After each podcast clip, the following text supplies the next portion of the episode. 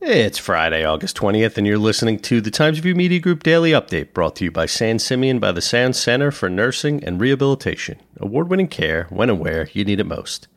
Levane Creighton, 51 of Greenport, and Justin Smith, 46 of Smithtown, were arraigned Thursday in connection with fatal overdose deaths on the North Fork and Shelter Island last week. Both men are being held without bail. Suffolk County District Attorney Timothy Sini said the investigation so far has connected Mr. Creighton to two of the fatal overdoses, and the investigation is ongoing into his role in at least two additional fatal overdoses. Prosecutors and police have so far not specifically tied Mr. Smith to the deaths in terms of the charges he's facing, but Mr. Sini said that investigation is ongoing as well. Mr. Sini credited the collaborative effort between multiple agencies to quickly make the two arrests. Southold Town Police Chief Martin Flatley noted how the investigation can take a toll on everyone involved, from the dispatchers who handled 911 calls to the officers who responded to the different scenes.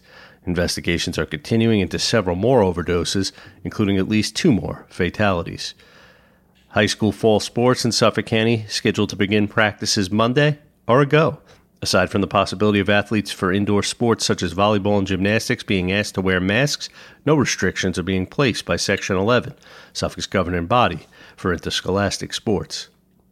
Federal health officials on Wednesday called for the distribution of COVID 19 booster shots starting this fall. The boosters should prevent the decline of vaccine efficacy against mild to moderate disease over time, according to an announcement released by the Centers for Disease Control and Prevention.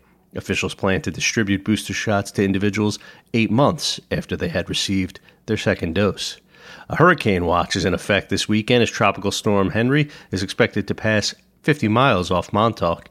As for today, expect partly sunny skies with a high temperature of about 86 degrees, according to the National Weather Service. The low tonight will be around 71. Tropical storm conditions are possible on Saturday and Sunday. I'm Grant Parpan, and that's our update for Friday. Check back for more news throughout the weekend. Once again, today's report was brought to you by San Simeon by the Sound Center for Nursing and Rehabilitation. Award winning care when and where you need it most.